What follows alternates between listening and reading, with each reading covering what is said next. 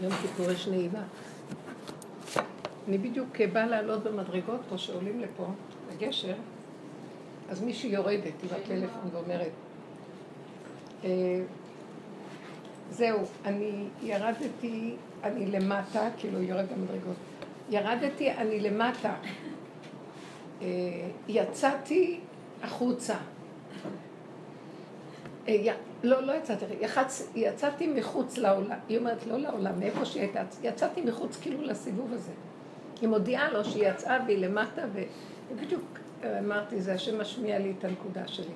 אני ממש מרגישה שנגמר משהו, מה שלא הרגשתי כל השנים הקודמות, כי תמיד זה, כל שנה יש לה איזה ראשית, יש איזו תחושה של התחלה, אבל עכשיו אני מרגישה שהסוף שהיה, זה לא הרגשה, זה ידיעה ברורה שנגמר ונכנסנו למהלך חדש. הגאון מווילנה מחלק את כל אלף שנה, ששת אלפים שנה, כל אלף, הוא מחלק אותו לעשר מאות. וכל מאה יש לו אופי מסוים. זה לפי סוד הקבלה ועשר הספרות וזה, אבל האלף השמיני הוא יסוד החוכמה. הוא לא כותב את זה, אבל הוא כותב, הוא אומר שבאלף, במאה השמינית של האלף השישי, שזה עכשיו אנחנו נכנסים אליה עוד מעט ממש, עכשיו זה הזמן רק של גילוי השם, ובכלל זה לא הפעולה שלנו ולא העבודה שלנו. נגמרה כאילו העבודה שלנו, זה בחינה של לך מי בוא בחדריך, אני מפרשת את זה, הוא אומר את זה בצורה אחרת. סגור דלתך בעדיך, ומה שהוא כן אומר שזה, במאה השמינית הזאת של האלף השישי, זה השם יקום לנקום את נקמת עמו, נקמת דם עבדיו השפוך, מי זה בא מבצע חמוץ, בגדים מאדום, כל העניין הזה של אה, ידין, אה, לשפוט עמים בצדק ולאומים, הוא יבוא לעשות משפט ויבוא, כמו שכתוב, אה, שזה כאילו הסוף, אנחנו נמצאים עכשיו בלפנות בוקר של המאה השמינית, כי אנחנו עוד עשר שנה, משהו כזה, זה המאתיים שנה שנשארו, לפי הספירה היהודית. אז אנחנו כאילו, ממש בפסוק יעזרי האלוקים לפנות בוקר. השם יעזור לכדור הזה לפנות בוקר. הוא יעזור מה שילך להיות פה. כי זה כבר לא עבודה של האדם, זה כבר הגילוי שלו. הוא כאילו אומר, הייתי צריך את העבודה שלכם. וכל עבודה שעשינו כל השנים פה, עם הכרת הנפש, בוא נגיד, אני רוצה עוד פעם לחלק את העבודות. ולהוביל אותנו למהלך שנכנסנו למקום חדש. אבל מה עם העבודות שנעשו? הששת אלפים שנה של הבריאה הזאת, זה נקרא עולם התיקון. היו עולמות קודמים שהשם היה בורא ומחריבן. אה, וזה היסוד של עולמות התוהו, שהיה בהם קלקול מאוד מאוד גדול, שאי אפשר להבין אותו, אני גם לא אכנס בזה. המתי, אלפיים שנה הראשונות של הששת אלפים פה, הם הגלגולים של אותם קלקולים נוראים שהיו בעולמות התוהו לפני שנברא עולם הבריאה. עולם של השם, הששת אלפים שנה. ששת אלפים שנה אלה היה כדי לתקן את הקלקולים הקודמים של העולמות שהיו קודם. מי אלה שהיו צריכים לתקן? עם ישראל. אז הוא היה צריך לברוא עם כזה שיתקן, ועם ישראל הופיע באלף השלישי. אברהם אבינו, סוף האלף השני, ואז כל הדורות והצאצאים, ונוצר עם ישראל שהוא בעצם עולם התיקון, הוא נקרא, אנחנו נקראים עולם התיקון. מהו התיקון? אלפיים שנה ראשונות של העולם היה ממש התשקיף של מה שכאילו אומרים לנו, הנה, תראו את המחלה. אה, אלפיים, דור אנוש היה באלפיים האלה, שהם היו עובדים עבודות זרות מזעזעות, קלקולים בשכל ודמיונות. דור, אה, הפל, דור המבול ודור הפלגה, שהעולם פשוט נחרב, כל פעם העולם מתרועע והיו שיטפונות, זה היו דברים ידועים, גם כתוב את זה בתולדות העמים, שכל פעם יש להם בתת הכרה, כמו הצונאמים בהודו. תת הכרה יש להם כזה דבר שמדי פעם עולה גל של חרון אף ושוטף, כי זה מקומות של עבודה זרה וניאוף מאוד גדולים, והכדור מתרועע מזה. אבל השם הבטיח שלא יהיה מבול שיחריב את כל העולם, אבל יש עדיין חלקי עולם שהם שייכים לאלפיים שנות התור האלה. אז בכל אופן, עם ישראל בוא נגיד, הששת אלפים שנה של הבריאה, בראשית ברא השם את השמיים ואת הארץ, ואז הייתה תוהו ובוהו. זה הבריאה של התיקון. היו בריאות קודמות, אבל הם היו מקלקלים והולכים. והבריאה הזאת היא בריאת התיקון. ועם ישראל קיבל תורה, כי התורה היא תוכנית התיקון. אני עושה קצת אה, חזרה כללית. תוכנית התיקון היא איך לתקן את הקלקול הזה, וצריך את העם שיעבוד, זה כמו אה, סוכני חרש שהשם שם בתוך העולם עם התוכנית שהמוסד נותן להם כדי ללכת לעשות את הפעולות, כדי לעשות את המשימה. אז אנחנו היינו צריכים להיות מאוד בהפנמה, בהסתרה, עם ממש שאסור לנו שנלך בהתגלות, והתיקון היה יכול להיות כולו רק בארץ ישראל עם התורה, אבל לא זכינו, אז היינו צריכים לרדת לאומות העולם, לתקן שם בתוך הגלות את השורשים של הקלקול. ויכול להיות, זה מה שהאריזל אומר, שלא זכינו אז יצאנו לגלות. כי אם היינו זוכים, כל אומות העולם היו, היינו מעלים את הניצוצות בארץ ישראל ולא היינו צריכים לעשות את כל המדבר העמים והשממה הנוראה של הגלויות, אלפיים שנות גלות. אז בכל אופן, גם אלפיים שנות גלות האלה עשתה תיקון מדהים, נעשה תיקון מדהים לעולם. מה היה התוכנית? החלק הראשון שלה זה סור מרע ועשה טוב, מה שהתורה רוצה מאיתנו. להיזהר מהרשעות לפי חוקות ודיני התורה, ועשה טוב, ללכת על הצד החיובי, איך שהעולם יוכל להישמר ולא יהיה כאן רשע ולא ניצול ולא קלקול. אז חוקות התורה הם מאוד ישרים ומתאימים לעולם על מנת שהעולם לא יהיה חרב ואפשר יהיה לחיות בו בצורה ישרה. לעם ישראל הייתה תורה, לכל האומות לא היו. לאט לאט היו תיקונים באומות, דווקא מיהודים. שישו יצא מהיהודים, הוא קיבל עליו, אה, הנצרות יש בה יסוד מאוד גדול שלה, הם קיבלו על עצמם חוקים. הם גם בנו לעצמם את החוקים, וגם להם יש מוסר. וגם הם כתוצאה מהדתות נהיה מוסר בעולם. קודם לא היה מוסר, כל שבט עשה מה שהוא רצה, כל עם... אה, אז התורה, אז לקחו, יצרו תורות אחרות, כאילו דתות אחרות, אבל גם כן הם נסמכו מהתורה, גם האסלאם נלקח. אשתו של מוחמד הייתה יהודייה, והרבה מהאסלאם מושפע מהיהדות. והיו לו גם כל מיני כאלה שהסתובבו סביבו, יהודים מומרים, שהם הצטרפו לאסלאם והם השפיעו עליו את המהלך הזה. בכל אופן, אסור מרע ועשה טוב, זה כל הדורות ככה עבדנו. אז מהו התיקון כאן? עדיין אנחנו נמצאים בקלקול של עץ הדעת, ובמקום ישות שלילית שתהיה ישות חיובית. אבל עדיין יש ישות שזה הקלקול של עץ הדעת. עד שבאים לקראת הסוף, האורות הקדושים, שזה שיטת דוד המלך, שהוא היה רועה השביעי, וזה הבעל שם טוב, וזה כל הצדיקים שעבדו ברמה הזאת, של לרדת למטה ליסוד, גם יסוד ביטול, העין, יסוד העין. זאת אומרת, לבטל את כל יסוד היש. סליחה, זה מפריע לי עם ילדים לטייל. אם אתם באים לשיעור, תביאו, כשרוצים לשמוע, תקפלו אותם בארגז, תזרקו אותם באיזה מקום. לפחות עכשיו שלא יפריעו לנו.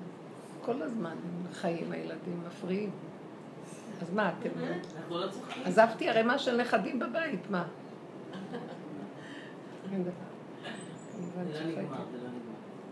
אז בסופו של דבר, כל המהלך של התיקון שעשינו זה היה לא להיות רעים ולא טובים. אז הכדור יכול להמשיך, העולם יכול... ואז נעשים התיקונים. אבל התכלית של התיקון זה שבכלל לא יהיה ישות. כי אדם אכל מעץ הדעת, ועץ הדעת מסתיר את השם. אז עדיין יש הסתרה של השם, ויש אבל אני חיובי, אני צדיק, אני טוב, אני רחמן, אני בא להמליך את השם בראש השנה. תוכנית העולם החרדי, תוכנית התורה, היא תוכנית של אני. והיא תוכנית, כל התפילות מבוססות על זה. אה, אנחנו חטאנו, אז אנחנו צריכים לתקן, ואנחנו, אה, ובאמת ככה היינו צריכים לעשות. עד שאנחנו מגיעים למקום שבכלל, כל עוד יש לנו אני, נמשיך לחטוא, ונמשיך גם לתקן, ולעולם לא ייגמר התיקון.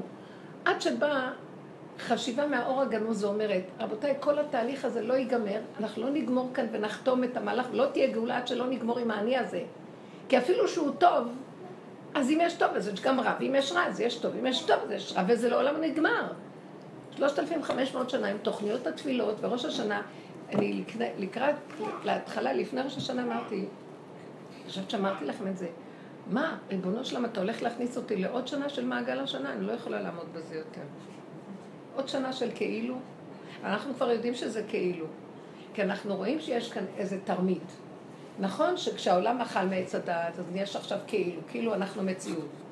והשם כאילו בשמיים, אנחנו יודעים שיש השם, אבל uh, אני כאן המנהל את העולם. זה הכל כאילו, אין אני בכלל, הכל זה בורא עולם.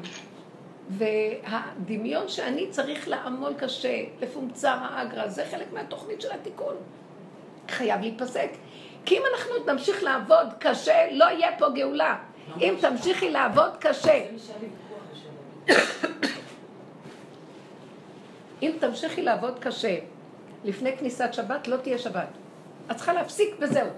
די. את רוצה להגיד לך עוד רבע שעה, את יכולה לעשות שקט.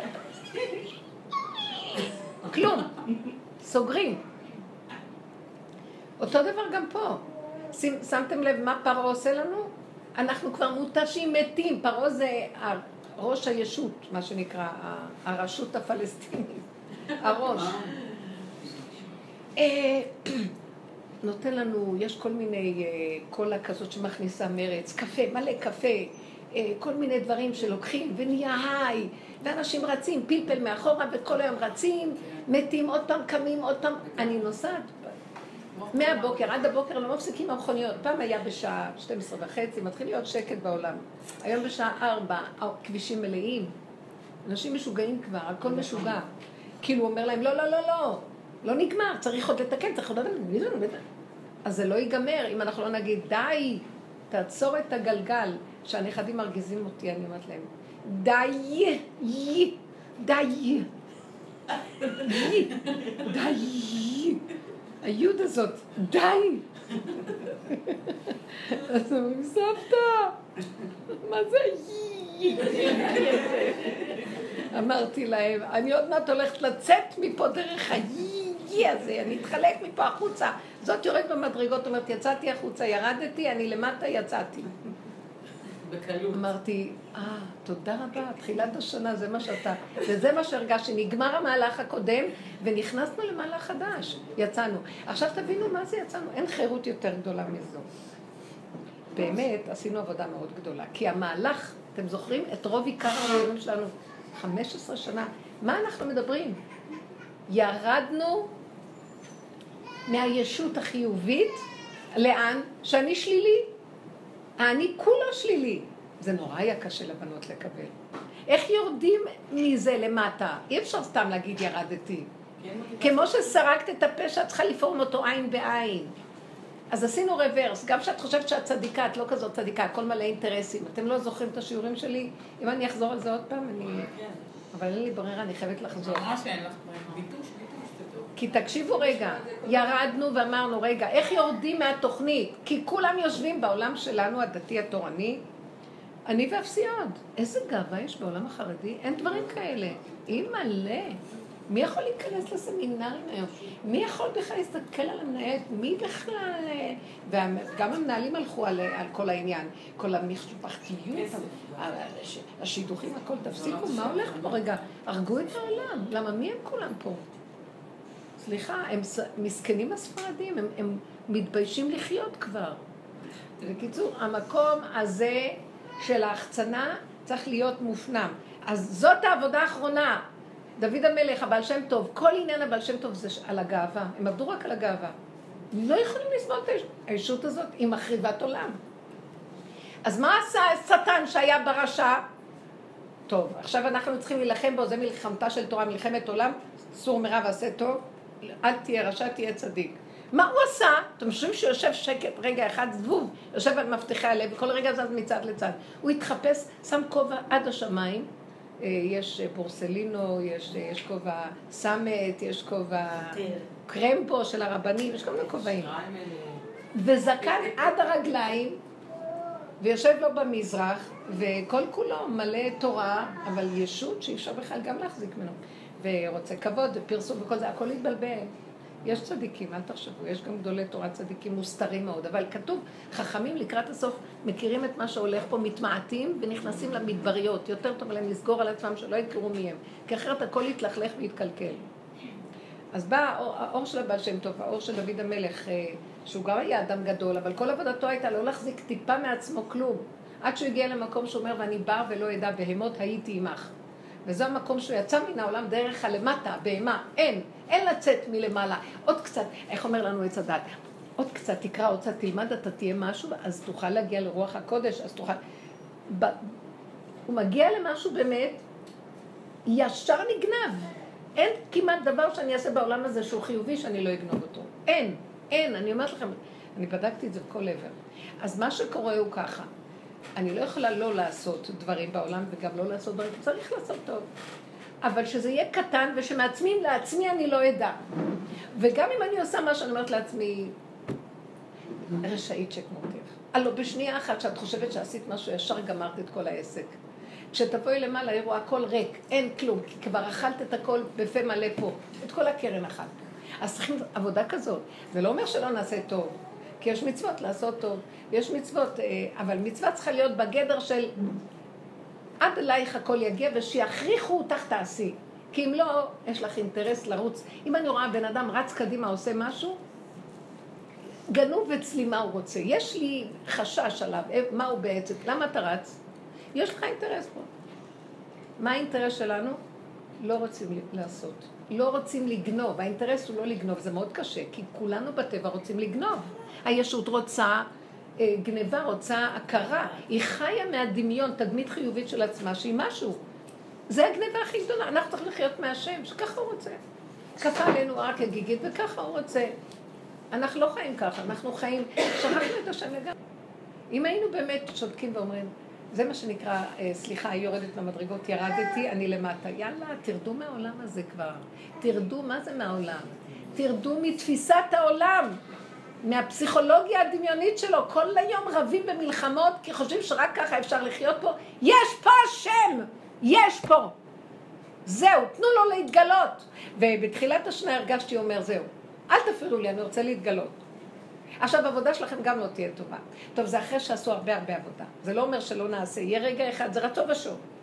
אבל בסך הכללי הפסיכולוגיה של השנה תהיה כמה שאפשר להגיד, ככה אני מרגישה. בואו תראו, אני אספר לכם עוד סיפור. הכל זה לצורך ההמחשה של הנקודה, שהמוטו של השנה זה איך שזה ככה זה טוב.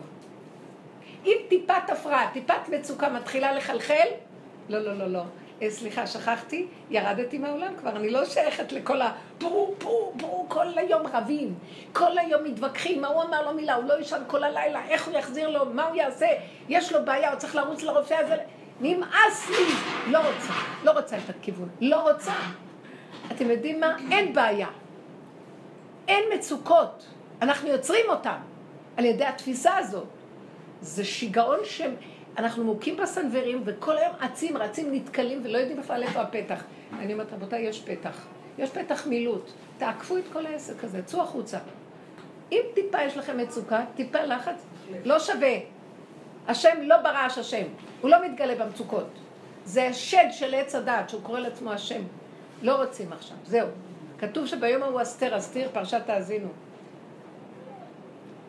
אה, אמרתי, סליחה, אני לא התכוונתי שתלכי. לא, לא לי. אה, זה לא אחד פה. תודה רבה. טוב. זה המקום הזה של...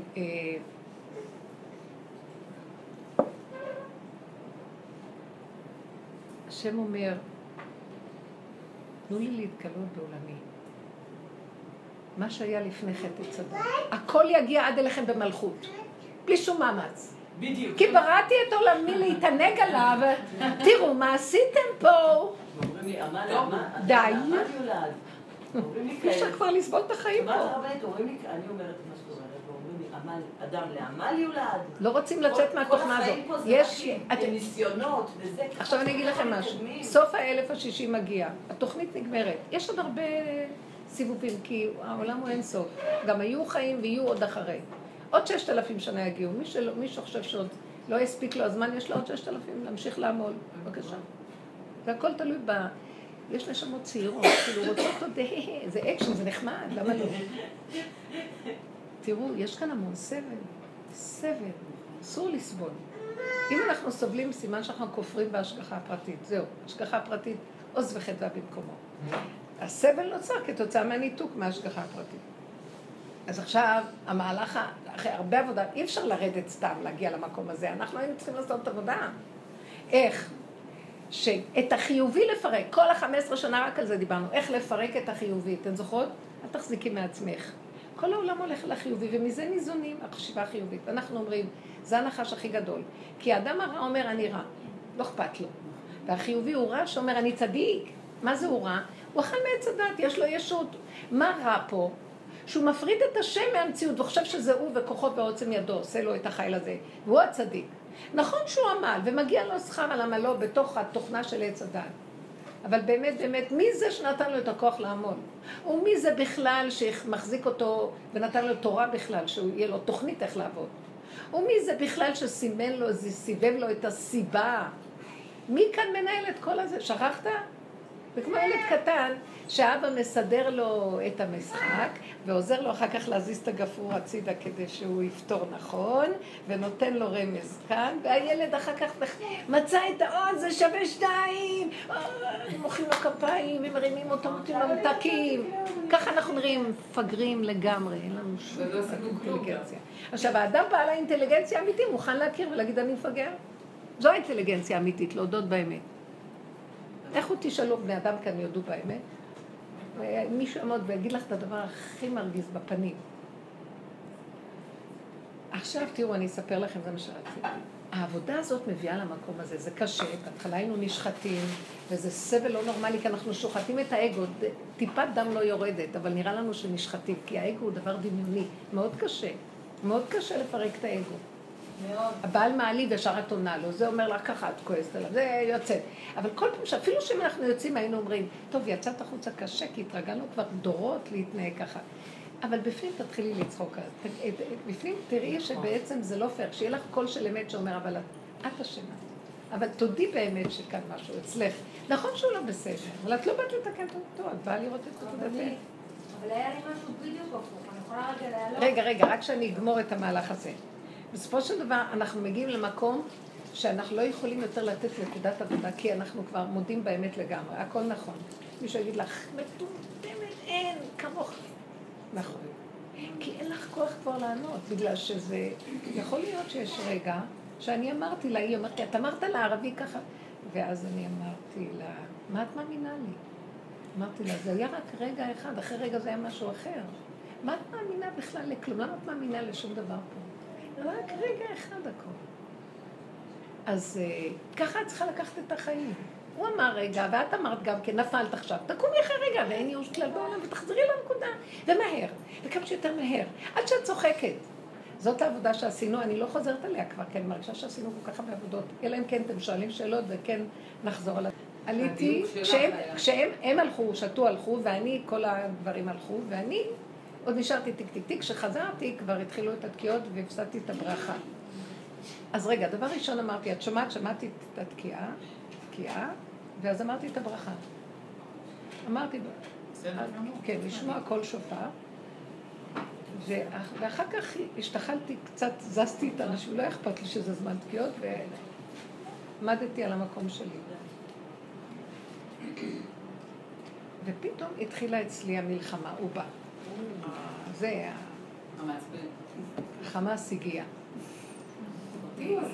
בעיצומו של יום, בעיצומו של ראש השנה, יום הדין, את לא מסוגלת לפרגן?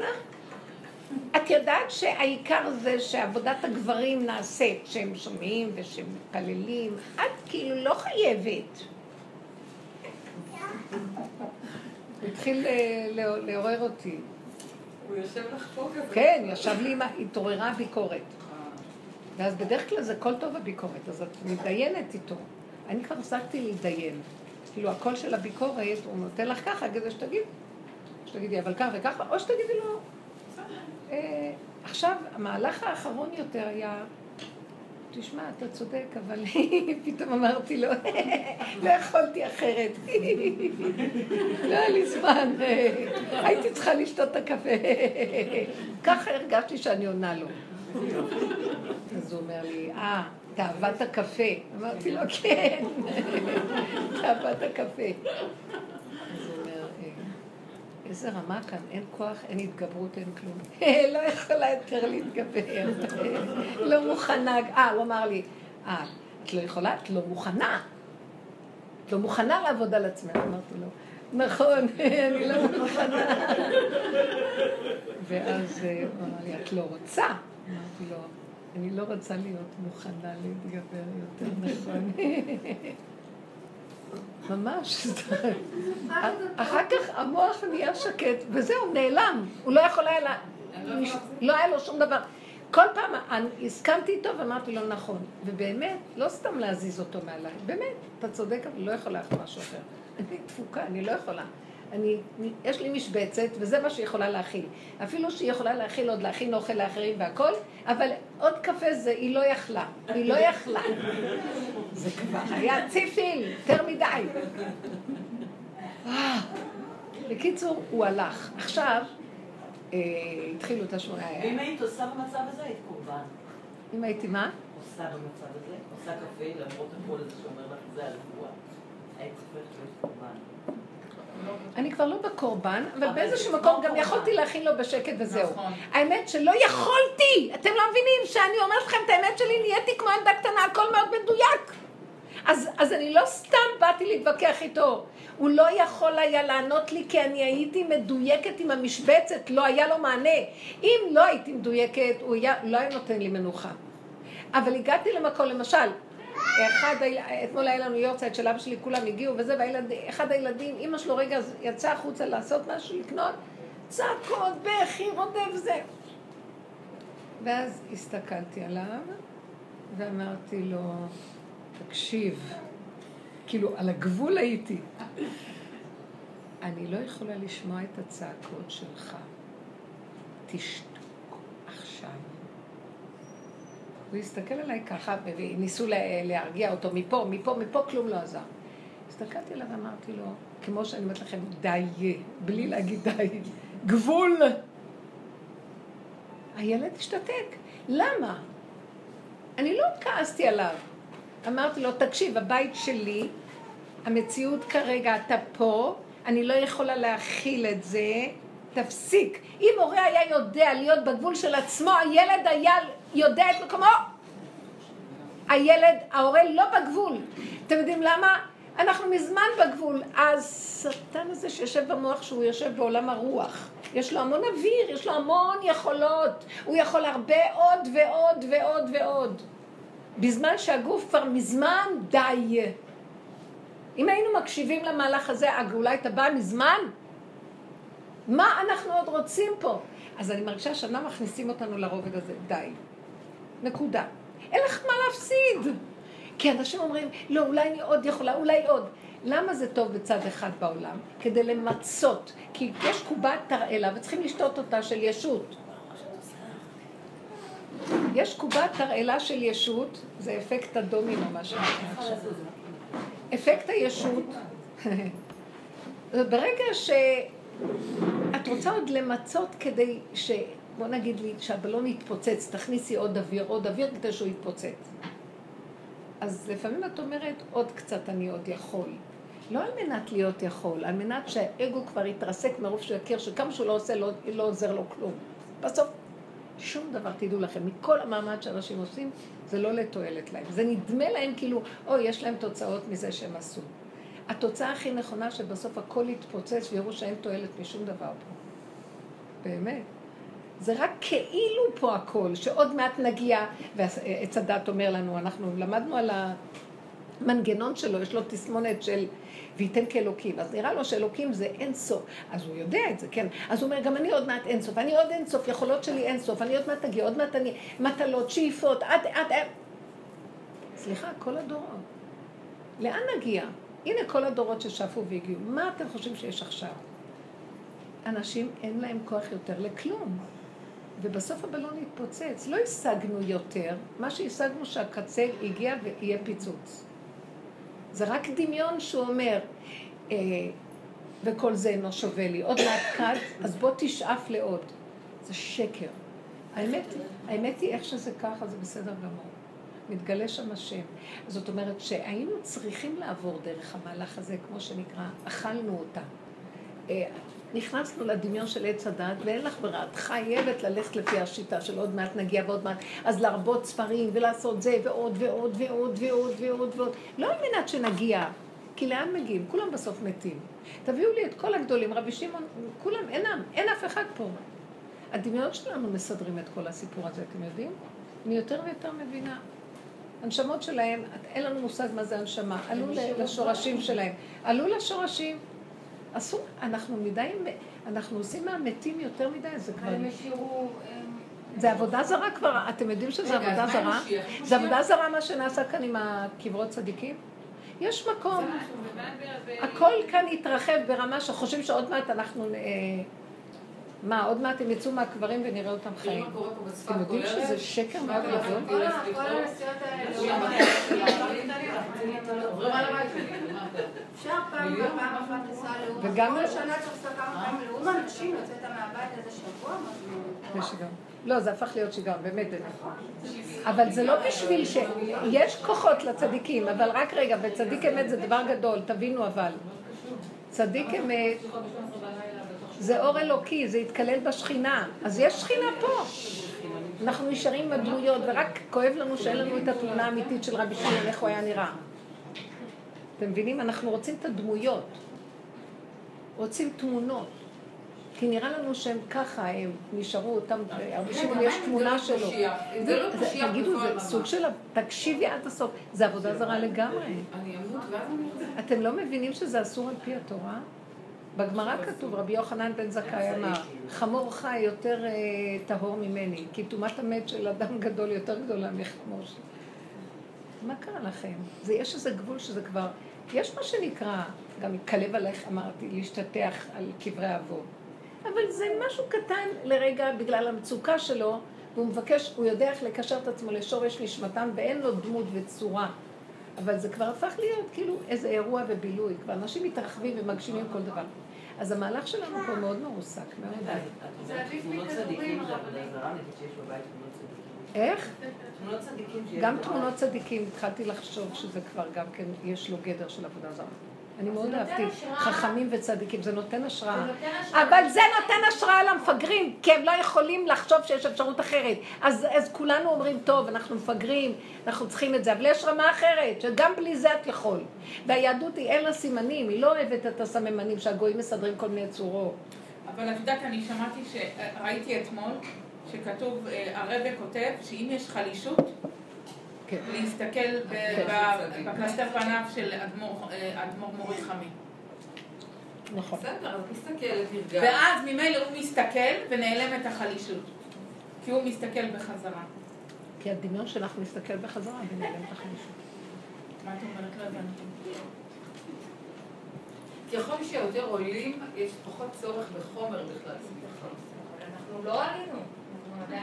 לא, אנחנו מתרחבים חופשי. אבל היא מדברת על התקשרות לדרך תמונה שיש זה כאילו אמצעי. תראו, אין דמות ואין צורה לאדם שנפטר. אסור לעשות ממנו צורה. יש אנרגיה. הצדיק אמת קיים, הוא יתקלל בשכינה. רבי שמעון בר יוחאי התקלל בעולם התוהו, הוא התקלל באור של השם, האור הגנוז, הוא התקלל. הוא יכול לבחור לרדת פה ולהתלבש באיזה גוף. אבל זה לא הוא. אתם צריכים להבין את הדבר הזה. אליהו הנביא התחפש לערבי, יורד בעולם. יש סוג של צדיקים שיכולים לרדת ולהתלבש בגופים. אליהו הנביא, עבודתו הייתה להפוך את הגוף לנפש. זאת אומרת שהגוף שלו היה האתגר שלו. הוא רצה להוציא, כמו שהנשמה היא נצחית, הוא רצה שהגוף יהיה נצחי. תקשיבו על העבודה שהוא עשה. אתם מבינים מה אני אומרת? הוא רצה, כמו שהנשמה יכולה לחיות לנצח, כי חלק אלוקא ממעל, הוא אמר, גם הגוף חלק אלוקא ממעל, והוא אמר, תקשיבו, זה רק אור יותר דחוס שמתגלם, כי יש דחיסות גבוהה של אור, אני אומרת המדע אומר, אבל באמת באמת הגוף הוא יותר גבוה מהנשמה. ולכן יש תחיית המתים בסוף, בגוף. אז הוא רצה, הוא רצה להשיג את העבודה הזאת. זאת אומרת, הגוף לא רק יכול לחיות 80 שנה. ביסודו, זה אני מפרשת את זה, ביסודו הגוף יכול לחיות עד אינסוף. אדם הראשון לא היה צריך למות. יהיה דבר כזה של תיקון הגוף. אז זאת אומרת, אבל מאחר וחטאנו בעץ הדת, אז יש לו, גזרו עליו 120 שנה, כי לא ידון רוחי באדם, 120 שנה. הדורות הראשונים חיו אלף שנה עם הגוף. הגוף הזה, יש בו קוד של אין סוף גם כן. אז הוא רצה למצות את האין סוף של הגוף. אתם מבינים מה אני מדברת? אז הוא עלה עם, עם הגוף השמיימה. כן, הוא הצליח לפרק את היסוד הזה של החומר, והגוף נהיה נפש, הוא העלה אותו לשמיימה. אז הוא יכול, יש לו את הקוד, הוא יכול לרדת לגופים. בו בזמן שרוב ה...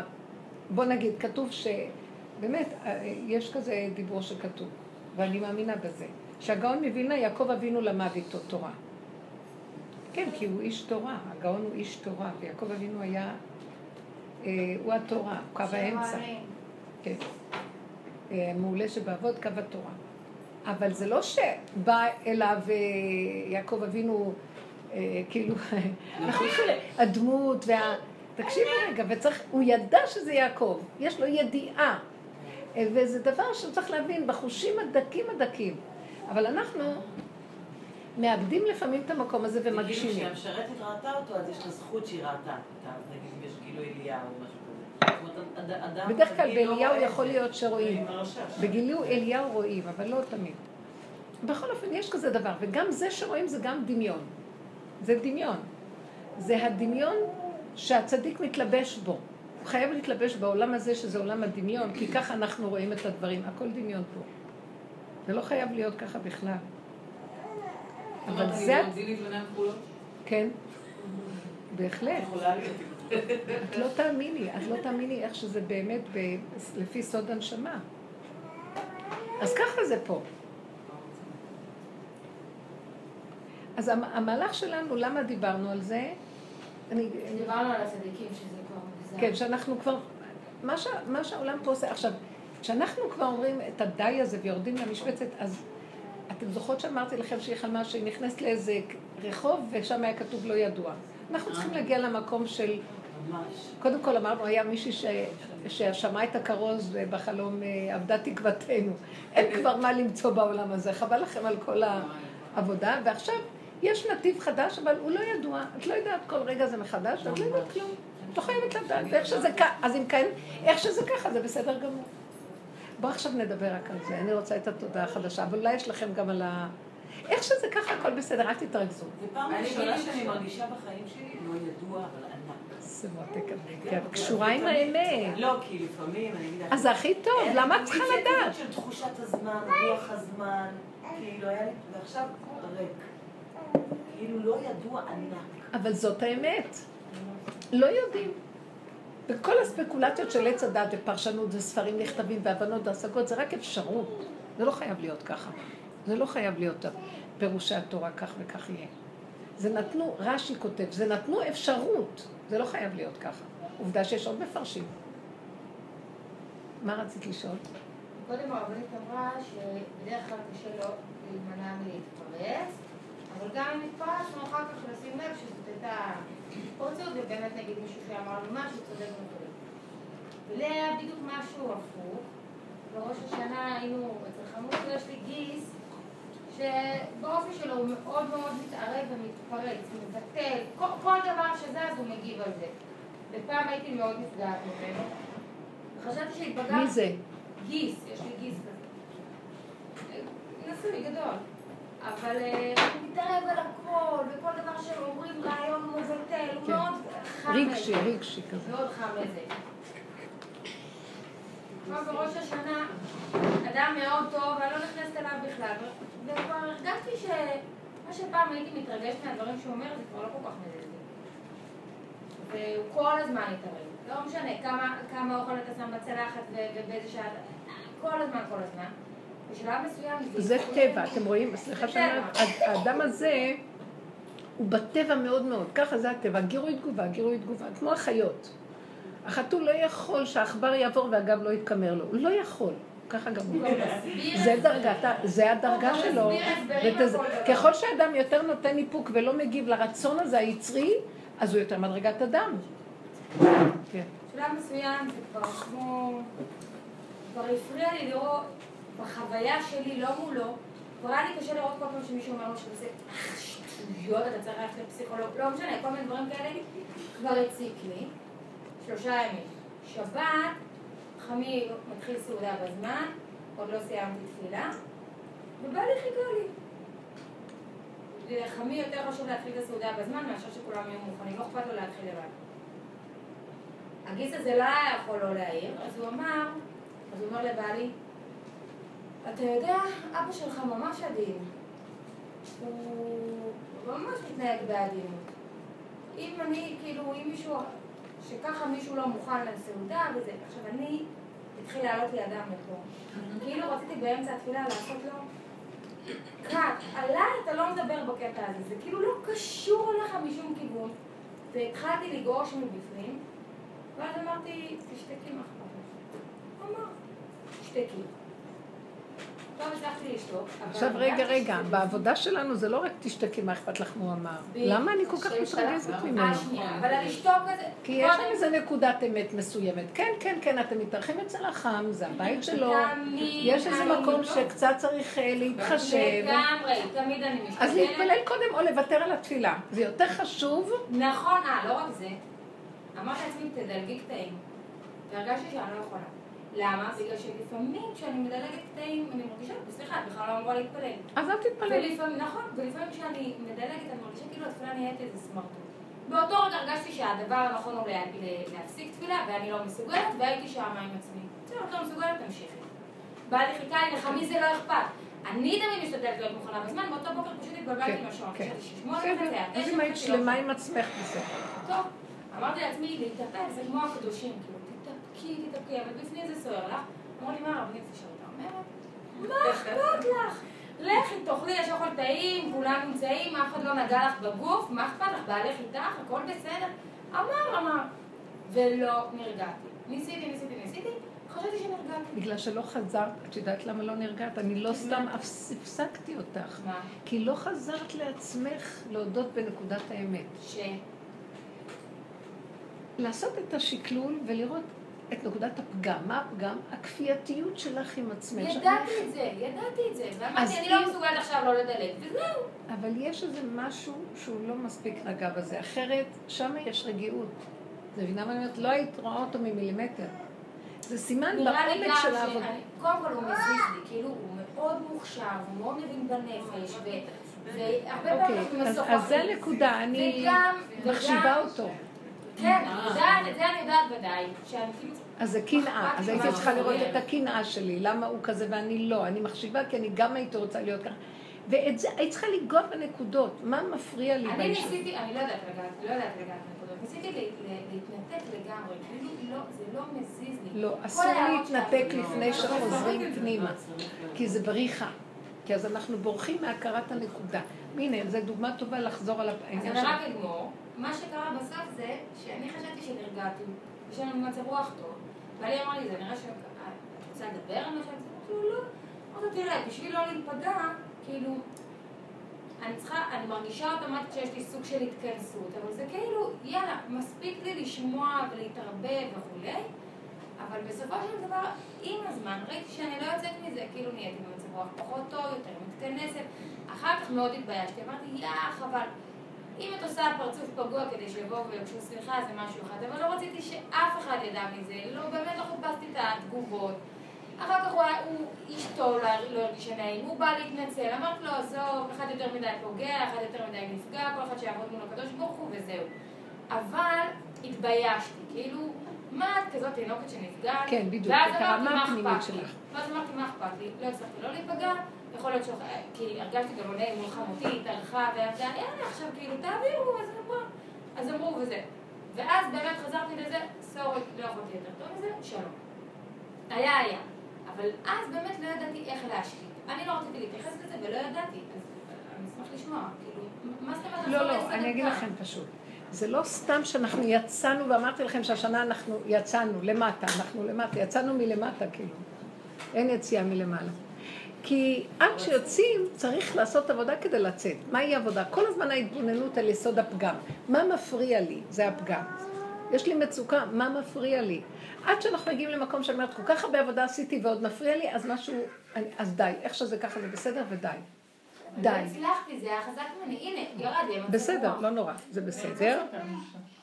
אני רואה מה היה פה. היה פה נקודת אמת גדולה, הוא אמר. וזה מה שפגע בך. נקודת האמת שלו פגעה. כי, ואת לא הודית באמת. מה האמת?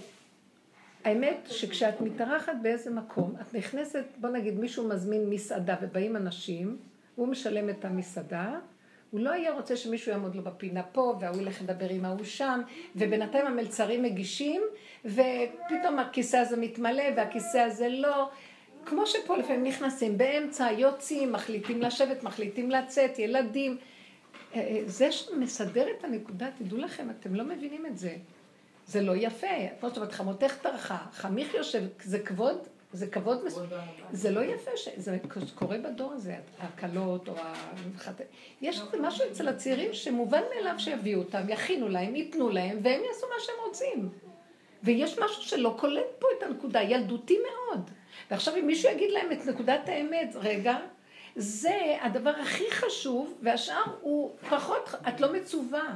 לא מצווים, טוב, נכון שכרגע זה הסיטואציה שהיית, ואת אז... אבל היית צריכה קודם לנגוע בנקודת האמת. כל הכעס שלך עליו, איך הוא מאיר, נכון שהוא מרגיז שהוא מאיר, אבל, אבל מה שנקרא השם אה, מסובב אה, חובה על ידי חייו וזכאי, הוא, הוא חייב, אז השם אומר בוא נתפוס עליו טרמפ. זה בוא נתפוס עליו טרמפ, ההוא כל 20 הזמן. כן, בוא נתפוס, אז זהו, כי את לא מפרקת, אני לא מולו. עם עצמי ידעתי כי את נכון, לא רציתי מפרקת. אותו, את כאילו, אם היית לא מפרקת אותו, היית רואה שהוא רק שליח של השם, מסכן הוא תקוע בנקודה שלו, והשם אומר, כמה אני מנסה לעזור לו, הוא לא יוצא ממנה, בוא ניקח טרמפ עליו, הוא יהיה השוט שלי, יאללה, בוא נחשוב. עכשיו את צריכה לראות את המקל שנתן את השוט ולא מי שנתן. את צריכה לראות את המקל מופנה לאיזה נקודה. עכשיו אני שואלת, מה הנקודה? ידעתי שקמתי מאוחר בטעות, התבלבלתי עם השעות. לא, לא נורא, זה שבסוף, ולא רציתי לא. לדלג. היית צריכה לוותר על...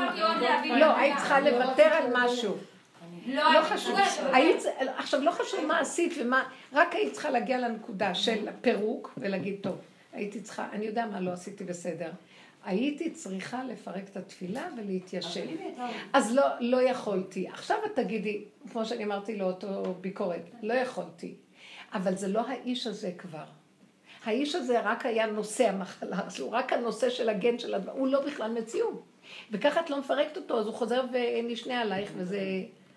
אבל השטחן הזה זאת שהתקשר אומרת, הרבנית אליי, אומרת להתייחס מאוד מאוד לעצם ההערה, זה מה שעוזר? לא, לא, כן. לעצם ההערה, לא לבן אדם, לא, אלא להערה לא רק עצמה, לעצם ההערה. משהו הרגיז אותי. תמיד אנחנו אומרים בעבודה שלנו שאם משהו מרגיז אותי מהשני, תנועת הנפש, זזה לי רגש, משהו, יש כאן קבור הכלב, כאן יש נקודה. אבל אם היא הייתה מרגישה דיוק ושמה לו גבול כמו שעשית לשטחן. כן, אנחנו צריכים לעשות עבודה, כאילו, אתם יודעים מה הסוד של הדבר? אנחנו נעשה עבודה ונגיד את הנקודות ונבין שזה לא, הוא. פירקתי את הדמות. אתם יודעים מה? אני אשאר אותו דבר, אני ארצה לקום ולהתפלל. ולא לשים לב לזה. אז כבר לא יכעסו עליי. כי כבר אני זה אומרת להשם. בורא עולם, אני תקועה ולא יכולה אחרת. אתה יודע מה? אז ככה אני ילדה קטנה, מפגרת. לא דנים ילדה קטנה, לא יהיה עליה דין. אבל האיש הזה כבר לא תמונה בכלל בשבילי, הבנתם? זו דרגת. העבודה שנצרכת לנו בדיוקים. אני מאוד עבדתי שנים על הדיוקים, אנשים לא תמיד הבינו אותי, תראו, זו מדרגה של אנשי מעלה. אני לא באה להגיד, אה, העבודה הזאת היא אינטליגנציה מכדור אחר. זה כבר, זה האינטליגנציה בין המעבר, בין 49 שערים של הגלות. אני אגיד לכם את האמת, ותקשיבו לי טוב טוב, ואני לא מדברת על עצמי כלום, זה האינטליגנציה הזאת, זה לא קשור אליי.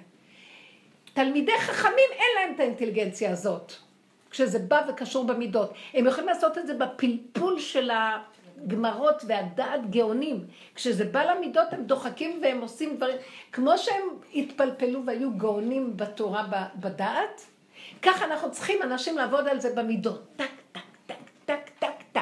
שקלה וטריה ממש. ואז אנחנו מתוך, אנחנו מתפלפלים עם הבלבול, פלפול מול הבלבול של עץ הדת, ואז מתפרק עץ הדת. זה לא חשוב שאנחנו בעולם חוזרים על אותו דבר, כי זה קשה בפועל. אבל לפחות דבר אחד אני יודעת, אני כבר לא מתרגש מכלום, לא ממנו, גם לא ממני. אז הוא בא ואומר לי, את לא נתת לו בעיצומו של יום הדין, את ככה מת... אה, אין לי דת, אין לי כלום, אני בהמות. אני הגעתי לגבול שזה מה שיכולתי ואין לי כלום. אתה יודע מה, אני שלמה עם זה. עכשיו יכולתי להגיד, אני שלמה עם זה. את עשית אני שלמה עם זה לפני השקלול שמישהו כאן בצד נפגע. אז מישהו כנראה באיזשהו מקום, כמה שאת אומרת שהחמיך לא נפגע, משהו נפגע, השם אמר לו, אז נהיה קטרוג. יש מחשבה שעוברת על האבא הזה, יש קטרוג, הוא המוציא לפועל של הדיבור של הקטרוג, עכשיו בשמיים יש קטרוג. וזה מה שקרה פה, היה כאן דין. אני ישר רואה את התמונה. אז העבודה שלנו, איך אנחנו מפרקים את הדין. אה, מודים בו. מודה ועוזב ירוחם, תודו בדין. עכשיו אני רואה, זה באמת לא פייר המצב הזה. ועכשיו הוא בא, מה אני עשיתי? הוא מרגיז אותי, הוא תמיד מרגיז. אל תברחי מהנקודה, הוא תמיד ירגיז, הוא טמבל, הוא לא רוצה לתפוס את הנקודה שלו, אבל אני כן תופס את הנקודה שלי. מה אני באה אליו? עכשיו, כשאני דיברתי על הנושא של השידוך, תשמעו רגע, הרגשתי שבאמת אני בקצה שלי בכלל בנושא של השידוכים. לדעתי זה, זה תיקון מזעזע, זה תוכנית נוראית, השידוך הזה. למה? כמו יעקב אבינו, הכי נכון, הוא בא לבאר, נשק אותה, אמרת, תתחתן איתי, יאללה, בואי, יאללה. מה נהיה פה עם השידוכים האלה? השפיץ והשפיצית, והם נפגשים. ועכשיו, זה לא סתם, זה לוקח המון ממון. כל פגישה זה לפחות 250 שקל. למה, הוא צריך לקחת אותה לאיזה לובי, ומה יש אם פגשו אצלה בבית? לא, לא, אה, לובי, הם רוצים לבלות גם, צדיקים. ואז לקחת אותה למונית הביתה, ואז הוא צריך, ואם זה מחוץ לעיר, אז הוא נוסע מקצה לקצה שלו. תקשיבו, זה לא, בסוף... יש מקום שהשם יקשיב למה שאני אגיד, כי אני על הגבול, הכל כאן כבר נמאס לי. המון כסף הולך, זה כמעט... כל ראש השנה זה שלושה ימים של מישהו שהוא קודם, למה זה ככה? תזיזי את הצלחת, למה זה ככה? תראי כמה אוכל שמת, את אוכלת המון. מישהו, מישהו כזה, שהוא כל היום, כל היום, והיא כל הזמן אומרת, אז אמר, זהו, זה בעיה שלו, זה הנפש שלו. לא, זה בסדר, אני כבר לא אכפת לי האיש או האישה. הוא מדבר עם בעלה עליה כשהיא מתפללת, אפשר להבין את הנקודה הזאת. בטח שאפשר להבין, אני לא רוצה להבין. לא את לא מבינה שזה מה שקורה בכדור הארץ, אנחנו יותר מדי מבינים ולא יוצאים מפה, אני רוצה את האמת, לא רוצה להבין יותר. אבל אשמים אנחנו, בוא נודה ונגיד יאללה, שלום, זאת אומרת, הדלת תוכל לצאת, קדימה. מה יוציא אותנו מפה? תודו באמת. אם אני עוד מבינה ומצטדקת ומסדרת את התפאורה, אז אני עוד פעם נכנסתי לכלל של העולם והסתבכתי בו עוד פעם. ומה אם את לא מזהה מהי האמת? צריכים לעבוד על זה, והשם ייתן לנו את השכל הטוב הזה, שתדעי לך, מפעם לפעם את חושבת שזה שכל שלי, ואיך שאדם רוצה ללך, מוליכין אותו. פתאום את מקבלת את הדיוק היותר עמוק, עוד יותר עמוק, את פתאום רואה... אני יכולה לשאול משהו? כן. ותגידי לי אם את באמת אה, לוקדת פה מה האמת, אוקיי? את דיברת רגע בהקשר למה שהיא אמרה, על זה שהנוער לפעמים בא וחושב שהכל ברור מאליו, ואני כל כך מבינה אותך. אני עוד לא חיתנתי ילדים, אבל יש לי אחות צעירה בארץ אחת, הכרתם אותה, ברוך השם. עכשיו, אה, היא מאוד מיוחדת, היא במשפחה שלה, הם מאוד שמחים, הם חמודים, הם באים אלינו, לנו יש בית גדול. אחות שלך במשפחה שלהם? איזה שלהם? בעלה וארבעה ילדים. כן, כן. הם מאוד חמודים, הם באים, הם ישר מפזרים את כל הבלגן שלהם, ואני האנטיתזה. קשה לי עם זה, יש לי בית גדול, אני מאוד משתדלת שהם מעולם באים, תוקעים את הלול של התינוק, ומפזרים, ואת צריכה לשתוק, כי הוא נפגע, רמזת לו. שירים את כל הברדק שלו, שוכב בדשא בגינה כמו איזה פגר. למה? ריבונו של העולם, יש נדנדה, זה, זה צורם לי, זה... יש לי ילדים, את יודעת, יש לי בנות, לא, הם רוצים בתוך הבית שלי לישון. אני אומרת, רגע, אצל השכנה אולי צימר, את יודעת, בלילה, ילדים בוכים. הכל טוב, בואו תהיו קצת ברייק בלילה. אי אפשר לומר כלום, ניסיתי בעבר, הם אוהבים, ואני רואה שאני בסוף, כולנו, אני ושבעת ילדיי בעלי, מתגמשים שהם לא ייפגעו, שהם לא יכעסו, והם באים. כל החגים ונשארים, ואנחנו אומרים, ואל תרמזי, רמז, רמז קל של דחייה או שמשהו לא, כי זה חס ושלום, לא, בעלה יכול מאוד להיפגע ואולי לא ירצה לבוא אלינו, ואז את מבינה, כל הח... וזו חשיבה שהיא מבוססת על דברים שקורים, אסור להגיד כלום, חייכי כמה חמודים, בואו תקפצו על הספות, תקראו, תתלשו תמונות. עם ישראל חי. מה את עושה? מה נקודת האמת? השאלה היא, אני מסתכלת על זה, אני אוהבת את אחותי. את יודעת מה שאני אגיד לך משהו? מה הנקודה? אני שתלטנית? זה מה שאני צריכה להודות, להגיד בורא עולם, אני, שושי, את מה זה שתלטנית? את פשוט רוצה שהכל יהיה כמו שאת רוצה. זה הנקודה. זה נכון. בוא נגיד, בוא נלך... רגע, רגע, מההתחלה. בוא נפרק. בוא נפרק מההתחלה. בהתחלה, בהתחלה, באמת הייתי מתחילה לראות איך שכל דבר מפריע לי, כי אני מקובעת, ואני לא יכולה לסבול שמזיזים לי את הסדר שלי, ואז אני יכולה... מזיזים ככה, אבל לא בקטנה. אין בית, אין, אין. ואז אני אומרת שיום למחרת, תביא מנקה, מה קרה? את צריכה להעליב מישהו, את צריכה לרמוז או לעשות פרצוף כזה, שאת לא יכולה להתאושש, את לא יכולה להתאושש ממנו, כאילו. כאילו הוא נופל לך החיוך, ואני לא אומרת דבר, אבל אנרגטי מרגיש ש... תזרמי איתם. כן, סדינים, מצעים, כן, תזרמי. למה? רגע, לא אתן נכון. מפר- מפריעות לי לעבוד על הקו הנכון. אל תיתנו עצות, אל תזרמי איתם. לא.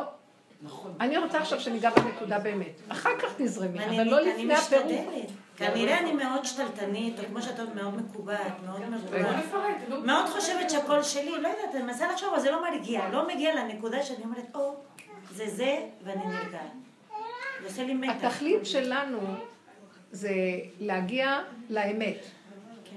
עד שנגיע לאמת יש המון פירוקים. מה מפריע לי עכשיו? האמת המוחלטת היא כזאת. באמת באמת. באמת המוחלטת. אין עוד מלבדו, נכון? ואני לא מציאות, והוא המציאות. הקיימת. ואם הוא הביא אותי לעולם הזה, אז אני שלו, ושלי שלו, והכל שלו. ואין לנו מציאות עצמית בשום צורה. זאת האמת המוחלטת. בכל אופן חטאנו, ונדמה לנו שאנחנו מציאות. ישות נפרדת בפני עצמה.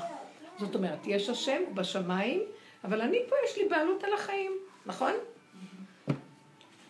אז עכשיו, מי שבא לכיוון הזה, שרוצה להביא את המצב שהיה לפני החטא, גן עדן, להחזיר אותו לשורשו, נגמר התיקון, הוא צריך לעבור דרך המקום הזה, לפרק את הדמיון שנדמה לי שלי יש פה ישות, יש לי פה מציאות עצמית, בעלות בלעדית על דברים. אז איך אני אגיע למקום הזה? עכשיו, גם התורה, החלק של התורה שעוזר לנו, כן, אומר, התורה אומרת לי, כן, יש לך בעלות מסוימת על דברים, לפי הטבע עתיד. ולא, אין, נכון, הוא מרגיז, כי הוא מדי אה, זה, ויש לך מה להגיד לו.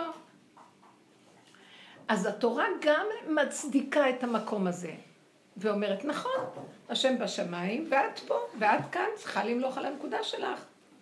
אבל אנחנו לא רוצים שהשם יישאר בשמיים, אנחנו רוצים להוריד את השם שיהיה פה ולהחזיר את זה שפה התהלכה שכינה בגן איתם. ופה יחזור להיות כדור הארץ, גן עדן, בסדר? אז לצורך המהלך הזה אני לא רוצה להצטדק, אני לא רוצה את הקו התורני. אני רוצה ללכת לפנים משורת הדין. הדין אומר, כן, מרגיז אותי, אני אגיד לו. מה הוא מתערב לי? מה זה קשור אליו?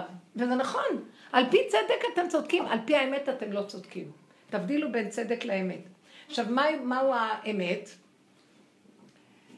אני מתרגזת ממה שהוא עושה לי. אז ישר אומרת, מה את מתרגזת? מה, מה, עכשיו, כי, אז ישר אני אומרת, כי הוא עושה כך וכך, זה לא פייר.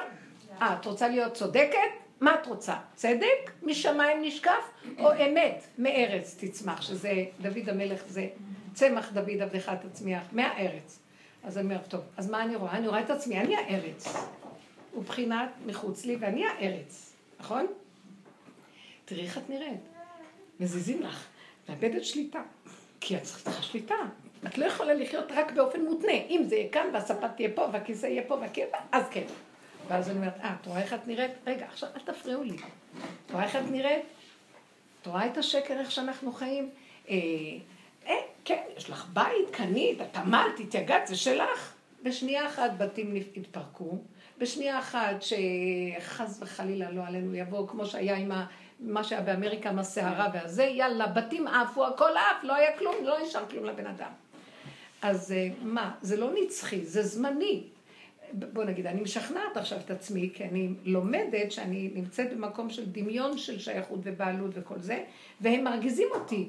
הוא שלח אותם להרגיז אותי כדי שאני אראה איך אני נראית. טוב, זה המושכל הראשון של מישהו חפש אמת. אז הוא מתחיל לעבוד על עצמו. טוב, תתאפק, טיפש. הם בסוף ילכו, תסדרי לך את הסדר שאת כל כך משוגעת עליו. העיקר זה עכשיו, זה לא הסדר. הסדר זה התרדמת. בשוויץ אין נייר אחד ברחוב. אם יש נייר אחד המשטרה ויללות וקופצים ומחפשים מי זרק. קרובי משפחה נסעו לשוויץ והם קיבלו דוח. לא הבינו למה, כי היא חנתה על הקו של הזה. היא חנתה קצת, היא עברה את הקו של ה... שמותווה לכל אחד במקום החנייה, אז היא חנתה על הפס, הם קיבלו דוח. שמעתם? כן, כן, זה שלך. הייתה מומה. שהם אמרו לה, כן, את חנית על הקו. עכשיו, זה הנחש. עפר לחמו, מסודר לו, אין לו שום דבר שיפריע לו. לא מצא הקדוש ברוך הוא לעם ישראל, רק שיטה אחרת. לא גרים במקום הזה יותר מכך וכך זמן. ותלאות וייסורים לא מצא הקדוש ברוך הוא מידה טובה לישראל ייסורים. רעב ובלאגן, כל היום אנחנו במציאות הזאת. אין לנו כלום, גלות. יש דבר יותר מכפר עוון מגלות. אדם לא יושב במקומו פעם. אנשים יושבים, מואב, גא, גא מאוד, אף פעם לא יצא לגלות. כל הדורות יושבים באותו מקום. אז המקום שלנו, איך אומר דוד המלך, כי גר אנוכי בארץ, כלום לא שלי. כל ההפרעות שבאות להגיד לי, להחזיר אותי לנקודה, איך אני בסוף מתייאש מכל מה שאני רק רוצה שהדמיון שלי אומר לי, וחוזר להיות קשור עם השם. אם האדם באמת רוצה, הוא, הוא מתמקד בעצמו. עד שהוא מגיע למקום, וזה מה שעשינו, התמקדנו, התמקדנו, הת- שתקנו, שמענו את ההשפלות, טוב, נתתי להם להפוך, אני אומרת לכם, אני, הקלות שלי מגיעות, הנכדים מגיעים. ואני גם כן מאוד אוהבת סדר. אני, יש לי בטבע שליטה. שליטה זה מציאות של סדר. אני לא רוצה לשלוט על אנשים, אבל לשלוט על הסדר, לשלוט על הרהיטים לפחות. מה לשלוט על משהו, משהו. זה כמו פלישה. פתאום פלישה. הם באים, יאללה. אה, הילדים פה זורקים, אה, מקרב, והכל, והבית. יפה, מכיל גדול, מסודר, שיהיה לכל אחד, והם עושים לי דווקא איך ש... והם מביאים את כל הצעצועים לסלון, וערימות של לגו וזה, ואת צריכה להתהלך להגיש את המנות בין לבין, ואת נופלת כמעט על האוטו של הילד הזה, ואף אחד לא... ואני אמרתי לעצמי, את לא פוצה פה. כן. וככה אני עובדת, או שנים, עד שמגיע למקום שאני רואה פתאום, אני, הם האוכל שלי, הם הלחם שלי, לחמנו הם. כי הם מביאים אותי למציאות הזאת שאני לא אצטדק ואגיד, מרגיזים אותי. ואחרי שהם הולכים אני חוזרת שבוע שקט, הכל בסדר. יאללה, יש לי את כל הבית כל השבוע. באים השבתות, אין לי בית. לא חשוב שבחוץ גם כל השבוע אני ברחובות, גם בשבת גם כן אני צריכה להיות באיזה... לא חשוב, אבל באיזשהו מקום הגיעה איזו נקודה, אבל בתוך כל זה, שאת אמרת ככה, רגע, אנחנו חייבים לנצל את כל הסובב. אני זוכרת שהקו המנחה שלנו בשיעורים, כל העולם כולו רק סיבה להכיר את השם. כל העולם כולו הוא סיבה להכיר את השקר שלי. קודם כל, לפני שנכיר את השם, קודם כל חייבים להבין שאנחנו מלאי שקרים ודמיון, ואי אפשר לראות את השם שם, כי גם סידרנו איך הוא נראה עם הדמיון שלנו, כמו עם הצדיקים והכל. באמת זה משהו אחר לגמרי. ועד שאני לא אכיר את השקר, והסוד הוא שרק מאחורי השקר יש את, את האמת. רק מאחורי הקלקול יש את התיקון. את צריכה, רק מאחורי המחלה יש את הרפואה. אין, זה ככה זה תמיד, אין כאן אמת. תשיגי איפה השקר שלך, מאחורי זה יש אמת. אם את נותנת נקודת איפוק ומודה בשקר, מתגלה האמת. אז עכשיו, התגלה האמת, לאחרונה רואה מה התגלה האמת. לא סובלת אותם אף אחד. נשארתי אותו דבר. אבל אתם יודעים מה עכשיו ההבדל? אין לי כבר יותר על מה לעבוד. כי ראיתי כמה שעבדתי, עבדתי, עבדתי, עבדתי, אני אוהבת סדר ושליטה. חזרתי להיות אותו ילד קטן, אבל רק מה? אני שלמה עם זה! כמו ילד קטן! ואין לי על אף אחד כעס. עכשיו אמרתי לילד, תפסיק לצעוק, זה מפריע לי.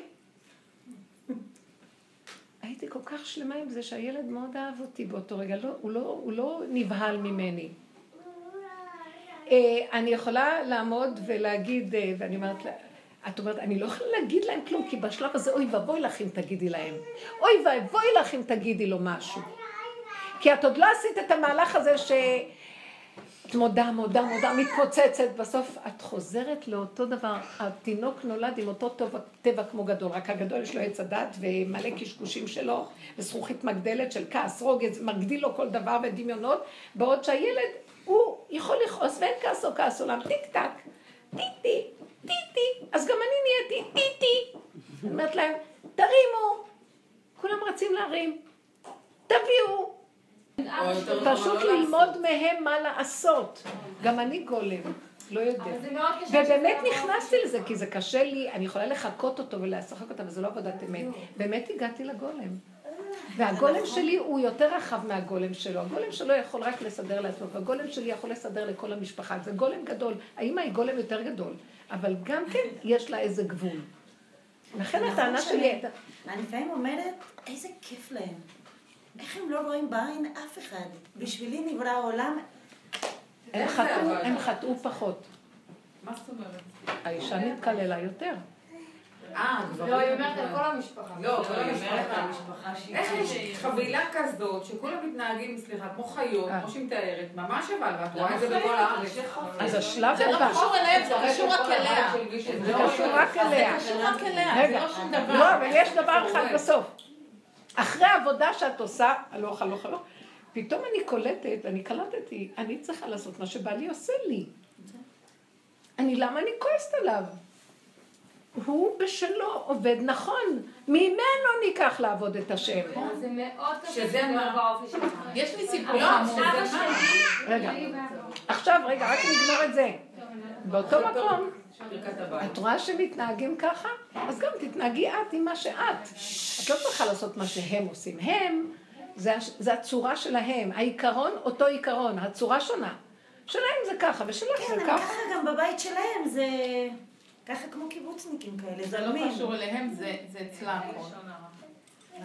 אז בצד שלך שרוצה סדר וזה, אז, אז רגע, אחרי שתעבדי, זה לא עכשיו, אחרי שתראי את עצמך וראי את הפגם, ותראי שאת לא יכולה להיפטר מהפגם, רק מה? ההתבוננות התמידית על הפגם שלך מורידה את העץ הדעת שלו, את כל ההבלים שמסביב, הכעס זה הדמיונות, אבל נשאר אותו טבע. הטבע שלך לא יצא. שליטה, סדר.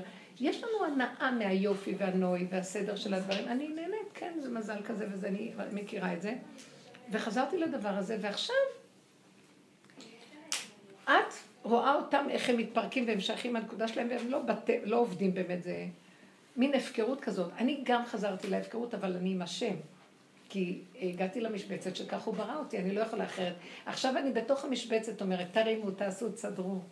אני לא אליהם, אני מדברת מהמשבצת, מבינה את הדבר? כשאדם מדבר מהגבול שלו, זה נשמע אחרת לגמרי. אני, אין לי, אין לי עליהם כלום, אני לא סובל. אני לא נגדכם, אני בעד עצמי. וזה נשמע טוב. כן. כי אנשים מאוימים זה עם זה, כי המחשבות של עץ הדעת שונאות את השני. אז הם קולטים את האנרגיה השלילית. ואילו כאן אין מחשבות, זה גבול של טבע, סליחה. והלב נקי, אין לך על אף אחד כלום. זה אמת. אז תדעו לכם שבסוף גילוי שכינה זה יהיה בטבע. איך אומר הרמב"ם? עולם כמנהגו נוהג כל אחד בטבע שלו, וזה לא יהיה דומה לזה, אבל לא יהיה עץ הדת, השנאה והקנאה והחרחור והמחשבות ודמיונות, וכאילו חשבונאות ומחשבות רבים. יהיה טבע פשוט. ילד הזה, כשילד בא ככה וילד השני ככה, אז הוא זז לו, נותן לו. כשהעץ הזה עושה ככה, אז העץ השני זז טיפה, נותן לו. בסדר גמור. אבל אם אני בטיפוס מאוד מתחשבנת, ואני אעשה את העבודה של הרבנית אומרת, יש סיכוי להגיע שאני אגיד מהטבע, מהגבול, ברוגע, בלי לשנוא, יש סיכוי כזה, לי זה נשמע לא הגיוני. אני לא יודעת מה הטבע שלך, מאיפה את יודעת שהטבע שלך מתחשב? לא מתחשב, מתחשבן. אה. אני חופרת בראש כן. וחוששת להעיר. זה, אז זה עץ הדת. זה עץ הדת. אז זה שאני כל הזמן אחשב, אני מפחדת. להגיד להם יותר טוב שלא תגידי, כי ישר יהיה מריבה, בגלל שזה בא מהמחשבות רבות, וזה בא מהקפדות אבל הרבנית וביקורת. אומרת שאחרי שנכנסים לאמת אפשר כן להגיד, סדרו, וזה מהגבול. נכון. יש סיכוי להגיע לשם? יש. חבר'ה, זה מה שאני אומרת לכם. אתם יודעות מה שאני רוצה להגיד לכם. אתם פה שנים ואתם עובדות והכול. גם אם לא ירדתם לדרגות, אני אומרת לכם, תבואו, השם רוצה לתת לנו מתנת חסד וחינם. די, כבר גם העבודה הזאת מתחילה להיגמר. העבודה הזאת כבר מתחילה להיגמר, כי נתנו את המיץ, את הנשמה. יצא לנו הנשמה כבר. עכשיו, אחד יצא לו הנשמה, הוא מוציא כמה יחד איתו. אתם מכירים את זה? כשגדול יוצא, כמה מתים גם יחד איתו. הבבא סאלי, כשהייתה הלוויה שלו, כמה מתו יחד איתו? כן, כשאחד יוצא מהנקודה, עם נקודת האמת, יש הזדמנות שכולם יוצאים איתו ונחשב להם מתנת חסד וחינם, כן. אני רוצה לספר חבל, משהו. חבל על הזמן, כן. הרבנית, אני רוצה לספר משהו. כן, ספרי. אה, בחג אה, הלכתי לתקיעות, לשמור רק את התקיעות. אה, בדרך פגשתי אה, את השכנה, אה, את השכנה שלידי, ואח שלה היה אצלה אורח עם הילדים. אז שלום שלום, ואז הם החמיאו לי על המתכון של החלות שנתתי להם וזה, ואז אמרתי, יש לי עוד אחד, עוד יותר טוב מתכון עכשיו וזה. ואז הוא אמר לי משהו שלא הבנתי אותו, ואז היא אמרה לי, הוא אמר שהוא רוצה לבוא אלייך, כאילו לטעום כאילו את האוכל. אז, אז מה אני אענה באותו רגע? אין שום בעיה. עכשיו אתה אמרת, אני אשאל את בעלי, וזה או הערב או מחר, אבל עכשיו אתה, אתה בבעיה כי הצעת, ועכשיו... אה, טוב, ואז זה נגמר, ואז אמרת, אני אחרי זה חושבת, ואני הוא לא אומרת, התכוון. רגע, זה לא, הוא אמר לי את זה, זהו. ואז אני, ואז אני אמרתי, וואו, וואו, איך תעשי עכשיו? הוא מתארח אצל אחותו, את מבינה שאת צריכה להביא את אחותו עם כל השבעה ילדים? ואז, טוב, נגמר התקיעות וזה, וחזרתי הביתה ואמרתי לעצמי, יא מופקרת, עוד הפעם את קמה? עוד הפעם, כאילו תמיד אני... מתנדבת. אימא'לה, איך אני נכנסת לפרויקטים? ואמרתי לעצמי, ועכשיו אם אני אגיד לבעלי, ורק הוא ידע, והם כאילו, המשפחה הם עם שבעה ילדים והם מבלגנים וזה, ואצלי אני מאוד שומרת על, אה, על סדר ועל ניקיון. ואני אומרת לעצמי, ורק תגידי לחיים, מה הוא יגיד? יום מופקרת, ואז אמרתי לעצמי... הנה, זאת העבודה, להתבונן בעצמנו. ואז אני אומרת לעצמי, איזה מופקרת, ואמרתי, אני מופקרת? רגע, רגע, רגע, רגע, אני לא מופקרת אפילו טיפה, אני הלכתי לתקיעות שופר, אמרתי לו, ואתה הבאת לי את זה מול העיניים. אז אני המופקרת, כן. אמרתי לו, אתה הבאת לי את הניסיון הזה מול... אני לא חיפשתי אותו. לא הלכתי לחפש את הניסיון, לא הלכתי לחפש אורחים, יש לי ארבע, ישנו אצלי כל החג. אמרתי, לא חיפשתי אורחים. אתה זימנת לי את זה, ואני, מה אני אמורה להגיד? לא? כן. אני אגיד כן, ואתה תפתור לי את הבעיה, ועוד איך תפתור לי אותה. זה כי היא מאוד בגולם. היא בטבעה בגולם יותר. אין לה את החשבונאות הזאת. מה גם שאני פשוט רואה דבר מאוד מעניין. את כל כך גולם שאת לא קלטת שהוא בכלל לא מתכוון לכל מה שהוא אמר. אה, אז מה אם הוא לא התכוון? אבל בפועל אני הייתי צריכה אבל לענות? בפועל היא הייתה צריכה מה לשיטתה לענות, לך? כי היא חשבה בטוח שהוא לא התכוון, אבל מה אני אענה? אני אסתכל עליו? מה אני אענה? אז שמתם לב? לא, אז היא חזרה. אבל סימונה, הם באו. בואו, חכי רגע, עוד לעשות, רגע. מאוד יפה. היא גמרה את הסיבוב של איפה שהעבודה שאנחנו לא מדברים, רק אנחנו. חשבתי על זה. אני גוילם, את לא מבינה שאני גוילם? היא אומרת לי, היא אומרת לי, היית מה נותנת לו משהו. שסימונה עכשיו עשתה, סימונה עשתה דבר מעניין, היא עשתה מעגל כזה והגיעה לנקודת האמת, עד הסוף איפה שאנחנו, ואנחנו עשינו מעגל כזה, אז כאילו שמענו הסוף. אז תקשיבי, רגע, עוד לא סוף. רגע, אבל יכולת להגיד לא? רגע, איזה יכולתי? לא יכולתי להגיד כלום. הוא אנס אותי ככה, הוא אנס אותי זה ככה, אני החשיבה לו? שלה. זה הדמיון שלה, ככה היא ענתה, והיא לא יכלה אחרת, אז הגיעה לה... היא לא תתתה הלכה. לא תתתי. מה עם הסוף?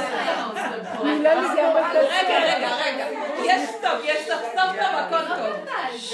בעבודה הכל זורם כמו שצריך. לא, מה שהיא עשתה, היא עשתה מחזור. היא אומרת, אני מופקרת. והיא צודקת, למה את מופקרת? בכלל פתחת על החלות. יש לי עוד שתי חלות בבית. שתקי! אז אני מופקרת שפתחתי את הפה. אבל אחרי זה... לא חיפשתי אבל. לא, היא לא חיפשתי. כי זה הגולם.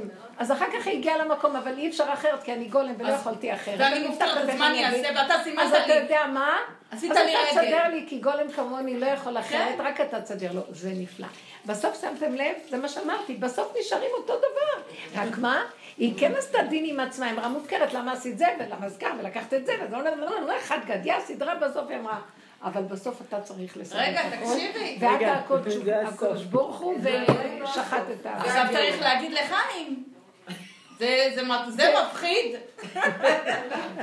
טוב, ואז אה, אני באה להגיד, ואז אני... וכלום לא היה, הוא בכלל לא יודע שהוא צריך לבוא, האיש הזה. אתם מבינים? זה הכל אצלה במוח. ואז אני צריכה להגיד לחיים, לראות מה, עושים ואיך איך ייגמר הסיפור הזה. ואז אני אומרת לו, אז, אני אומרת לעצמי, חכי, תהיי, עד שתהיי בלי שום רגש, עד, עד שתהיי בלי שום רגש, אז, תגיד, אז תגידי את הדבר. טוב, חיכיתי להיות כלום, כאילו שלא יהיה לי שום דבר ברגש. טוב, אז אנחנו אוכלים ואמרתי לו, אה, תשמע איזה קטע מה היה לי היום, וסיפרתי לו שבדיוק הלכתי לתקיעות והם אמרו לי ככה, ואז הוא אמר לי ככה וככה. אז בעלי אמר לי, למה לא? גם הוא, עוד מופקר אחד. והוא לא, והוא לא אוהב את זה, אבל זה היה נס שהוא אומר דבר כזה. אז אמרתי לו, כי גם אני אמרתי למה לא. אז מה עושים עכשיו? ואז הוא אומר לי, לא יודע, כאילו זה שלך וזה. אז אמרתי לו, תשמע, אני אמרתי או היום או מחר. לדעתי הרבה, הרבה יותר מתאים הערב. הוא אומר לי, תעשי מה שאת רוצה. נתן לי את הקרדיט, כבר נרגעתי. אוכל היה לי הכל, עשיתי כל כך הרבה, לא היה חסר כלום. ערכתי שולחן כפול, הבאתי מפה. עכשיו ידעתי שגם אני אלך, הם לא כל כך ירצו לבוא. את זה גם ידעתי, שהם יפחדו לבוא. במיוחד השכנה שלי, שהיא מכירה אותי, שאני כל כך, היא מפחדת לבלגן לי את הבית. בקיצור, הלכתי אליה, ואמרתי להם, טוב, אז אנחנו חשבנו, ואנחנו מזמינים אתכם להיום. היא אומרת לי, תשמעי, את לא מבינה, הוא לא התכוון, הוא התכוון להגיד לי שאתם תבואו אלינו. בכלל. אמרתי לה, תשמעי, הסיפור הזה אלוקי לגמרי, ולא אכפת לי.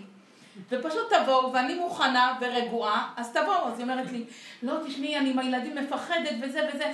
אמרתי לה, תשמעי, הסיפור אלוקי, מה אכפת לך? את לא מבינה מה אכפת לך, גם אני מפחדת, אני לא יזמתי את ה...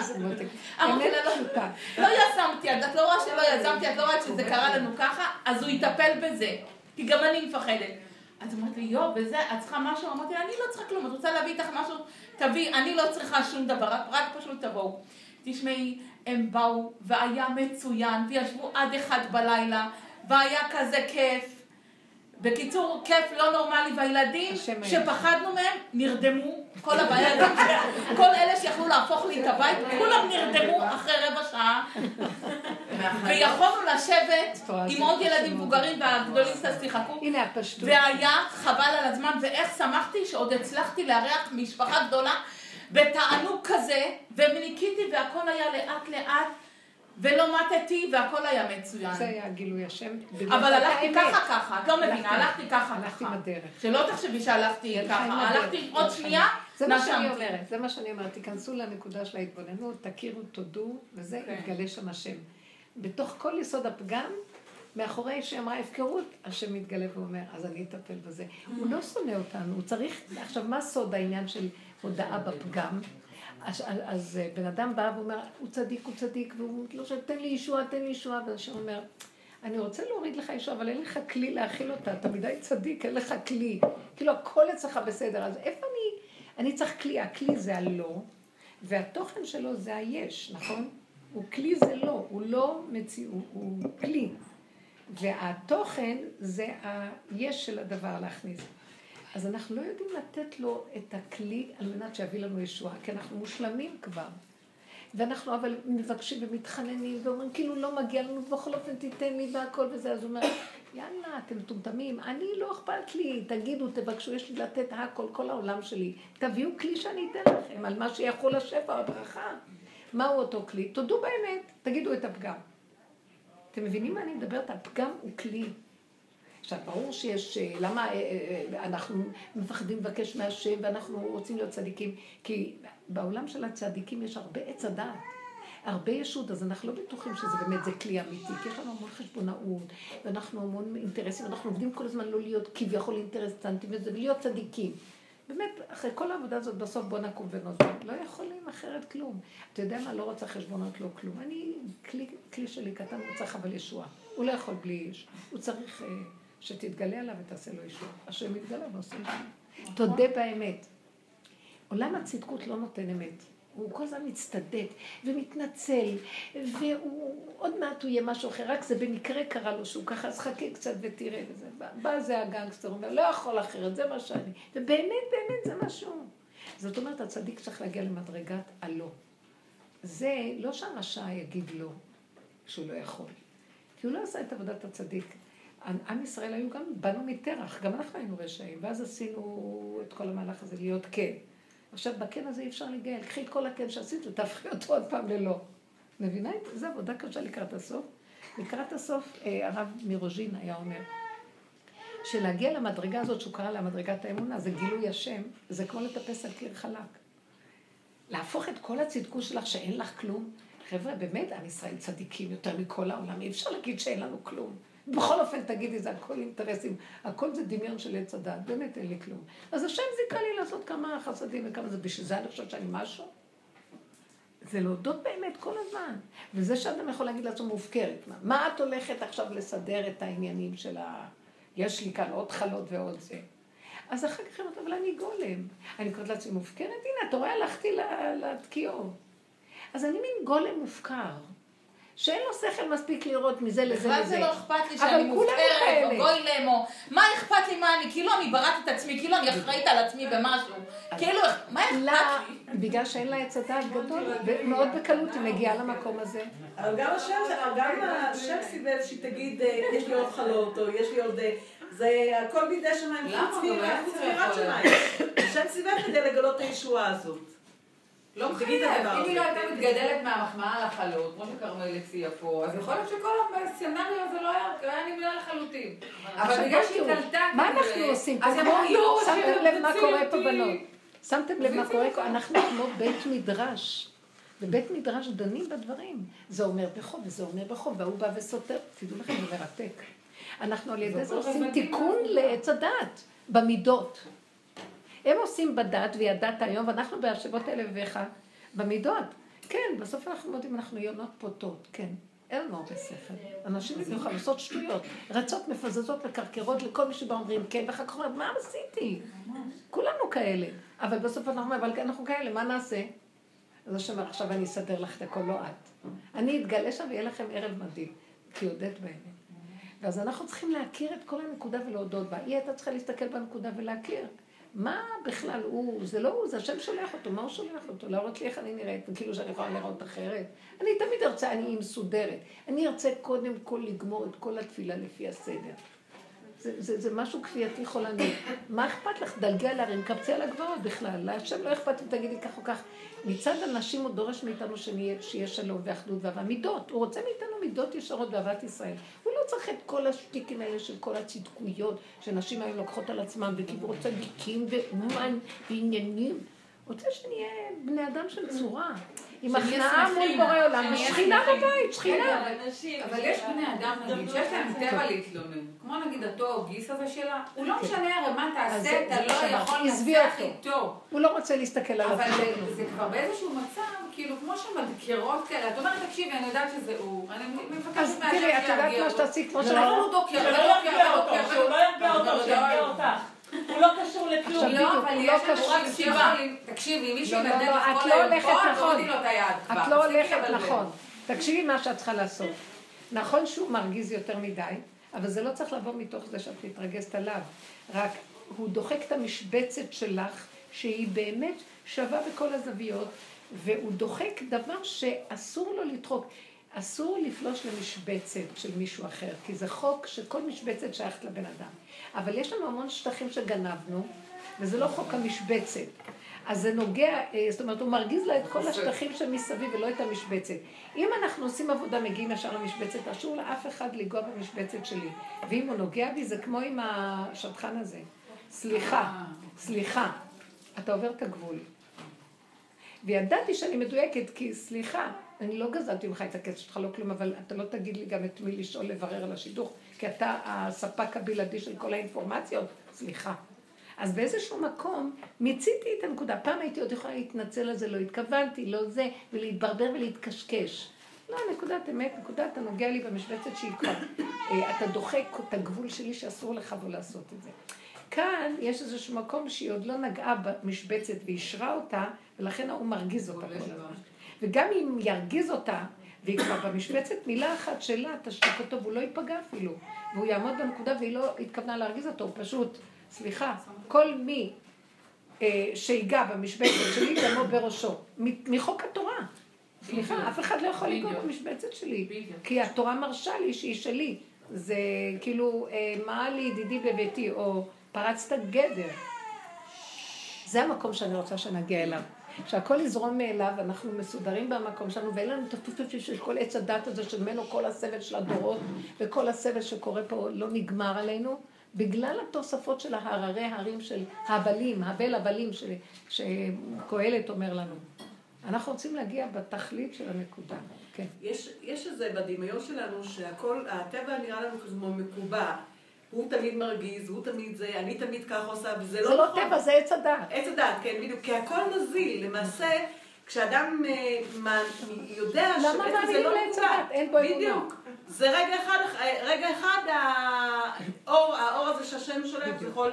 אה, כן. זה יכול אה, לשנות את הכל. נכון. אבל אנחנו רגילים להסתכל כאילו הכל מקובע. אני מקובעת, אני זה, ככה הטבע שלי, ככה זה, אבל זה לא אמת. האמת היא המשבצת המדויקת. כן. ואנחנו לא כל כך בקלות יכולים להגיע אליה, כי יש לנו המון הבלים. אז כל העבודה היא להתבונן בהבלים ולהודות. וזה רק, כמו שהיא אמרה, זו עבודה שלך עם עצמך, זה לא קשור לשני. וכשאנחנו מגיעים בסוף לגוע בנקודה והשני ממשיך להציג, הנקודה לא, המשבצת לא יכולה לשאת את זה, מילה שיוצאת משתיקה את השני ומרגיעה, וזה לא, הוא לומד לקבל שהוא לא היה בסדר. אפילו לא צריך להתנצל. זה. מסתדר. השם נכנס רגע, בתנועה. אם מרגיז או בלי מרגיז? אם זה רק מרגיז, לא, לא הוא נגע. במשבצת והוא הרעיד אותי מהשלווה הנקודתית שלי, עכשיו את יכולה להגיד לו מילה והכל יסתדר. זה לא כמו קודם. קודם זה, הוא מרגיז סתם, הוא סתם מרגיז, והוא כל הזמן מרגיז, והוא במוח שלך גם עוד מרגיז, ויש לו את התמונה שעוד לא... נראה לי גם כי אני באמת שמה עליו יותר מדי מאוד.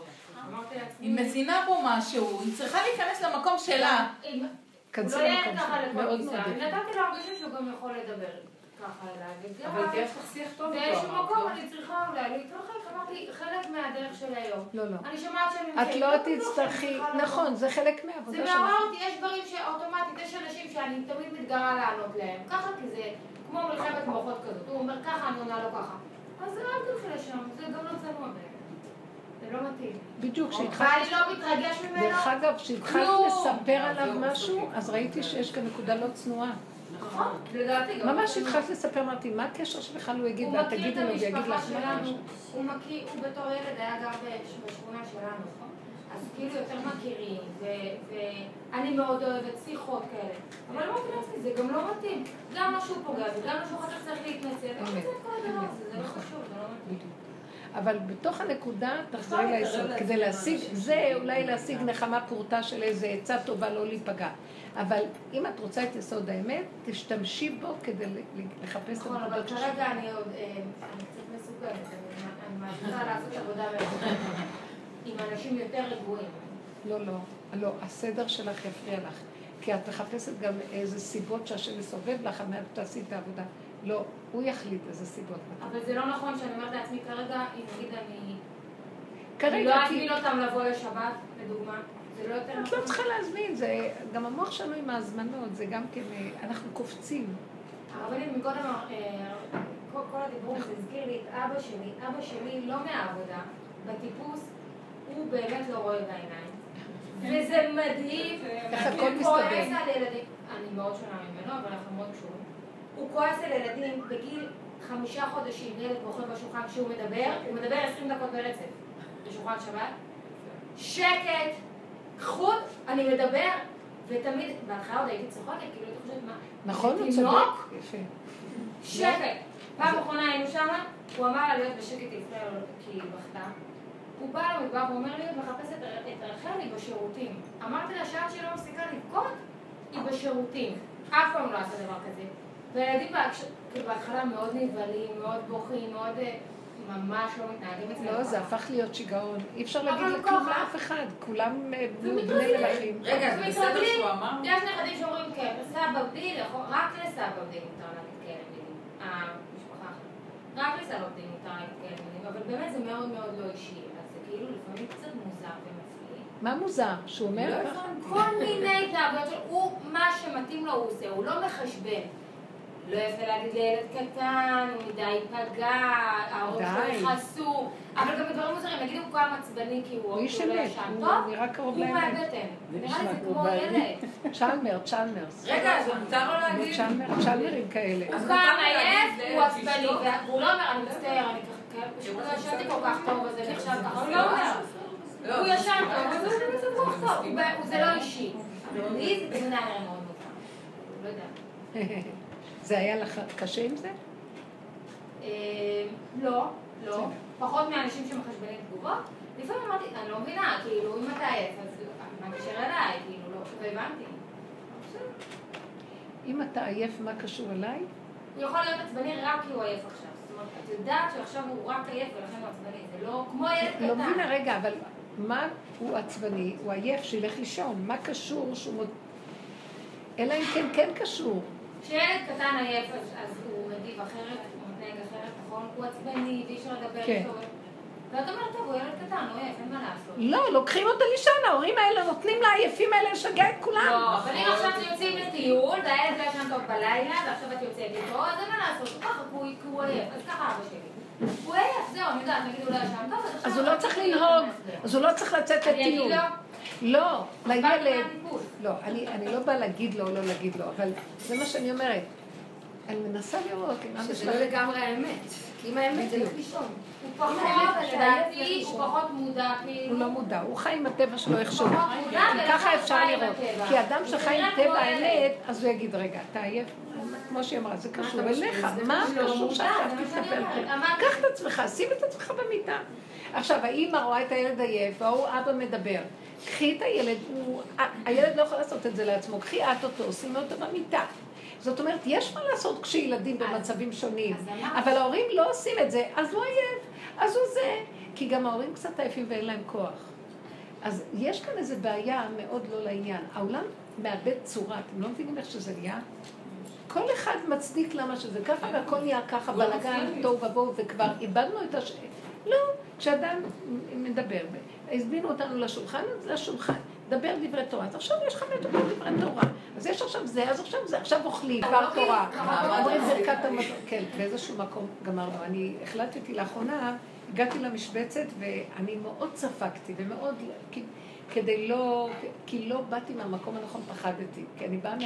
אני יכולה להעיר ויכולה להיות בדין, ולא רציתי את זה. לאחרונה התחלתי להגיד, תעופו לי כולכם מהעיניים, לא אכפת לי. המשבצת יכולה להכיל רק את עצמה ולא שום דבר, אוטיסט. אבל. אוטיסט אחרי הרבה עבודות. וזהו. אני, נראה לי שהעולם מתחיל להגיע למקום הזה. טראמפ הזה מסמל את זה, דרך אגב, אבל גם, ראית משהו? כן, הוא, זה מה שלא מעניין אותו. לא עליו. מעניין אותו. אומרים לו, אה, למשל, הוא הולך, הוא אומר מה שבא לו, על במה של האו"ם וזה, והיועצים שלו עושים ככה, אוי ועוד פעם הוא עושה לעולם. עוד פעם הוא עושה לנו את זה. לא, הם כותבים לו את הנאומים, הוא בא, הוא אומר מה שהוא רוצה. אז הם כל הזמן... ויותר גרוע, גם כשהוציאו עליו, לפני שהוא היה ראש ממשלה, אה, הוציאו עליו שהוא כאילו דיבר, הקלטות שהוא דיבר על נשים באמצע דברים גסים לא יפים. הוא אמר, סליחה, הוא פשוט אמר סליחה וזהו. אמר סליחה ועלה, ועלה. אני אגיד לכם משהו, השם שם אותו, למה? כי הוא הכי מתאים עכשיו לזמן של גילוי השם. כן, נכון. הוא לא יפ... כי הוא לא יפריע, צריך אחד כזה כדי ש... משבצת לא של פיגור, ממטר. לא יכול ככה וזהו. את זה השם רוצה, כי כל היפיפים והפוליטיקלי קורקט... לא, אבל הוא גבר, חבל על אלה- הזמן, אין דברים כן, כאלה. סליחה שאני אומרת, מסתכלת על זה, כל אלה הם רשעים מכוסים, זה עם העונניקיות שלהם, של כאילו הם מאוד אינטלקטואלים ומאוד נאורים, והם כולם שם דפוקים, והוא בא ואומר לו, מה הפרשנות של המילה שלו, של טראמפ? אה? טראמפ, את יודעת מה זה השיח? זונה. אה, כן? tramp זה זונה בעברית. זה באנגלית. מוזכר, כן, מוזכר, נכון. tramp feature, זה מוזכר, נכון, מופקר. לגמרי אבל. בלי- מעניין. הרבנית, אני רוצה... אגב, המילה טרמפ באה מזה, המילה טרמפ. אני הבאתי את זה כדוגמה, כי הרבנים קודם אמרה, כשאת לא מעירה ממקום של שנאה, אלא מהמקום של שלך, זה מתקבל אחרת. אצלנו כמובן, הרבה פעמים זה עניין אותי, זה היה נראה לי כאילו כמו חוסר מודעות. ואז בן אדם מבוגר מתנהג קצת כמו ילד, לא ילדותי, אבל כאילו כן, כן, תגובות כמו לא ילד. הוא לא. ולא מהעבודה, אבל אני רואה שזה באמת פחות מזיז, זה פחות נוגע. כאילו... כי הוא באמת שלו כרגע בזה. לא. בלי רואים חשבונאות. שלא לוקח אותם ללב. החשבונאות הוא יסוד העמלק, החשבון.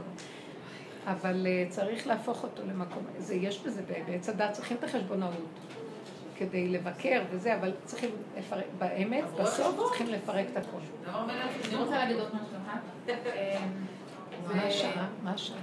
אה, אחד וחצי, כן. וכאן ערב חג אני שומעת רשת מורשת, וכל האשכנזים מי למוות ומי לחיים ומי לזה, אמרתי יא רבי זה רק למות עכשיו עכשיו, דחוף למות צריך, את יודעת עם התפילה הזאת שהם מקדימים אותה, הרגשתי כאילו אימא'לה זה פחד למות.